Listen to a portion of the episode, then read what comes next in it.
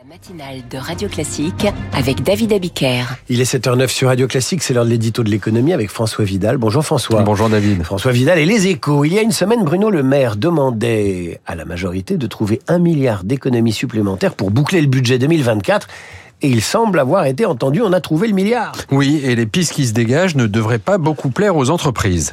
Alors que leur sort fiscal et social ne cessait de s'améliorer depuis 2017, cette année, elles pourraient bien être mises à contribution.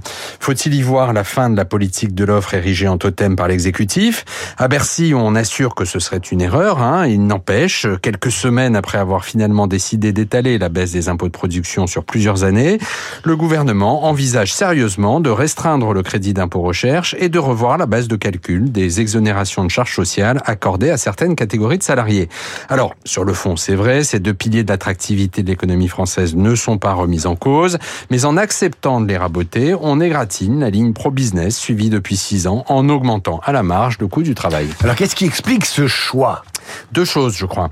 La première, c'est un peu la réponse du berger à la bergère, hein, comme si le gouvernement, même s'il s'en défend, faisait payer au MEDEF son récent refus de faire contribuer le régime de retraite complémentaire Agir Carco au redressement du régime général. Un camouflet pour l'exécutif qui creuse précisément un trou d'un milliard dans les caisses de l'État. L'autre raison est plus politique. Si, comme prévu, l'examen du budget en commission des finances de l'Assemblée la semaine dernière a été chaotique, il a aussi révélé des divergences au sein de la majorité entre les députés, Renaissance et ceux du Modem, ainsi que dans les rangs du parti présidentiel.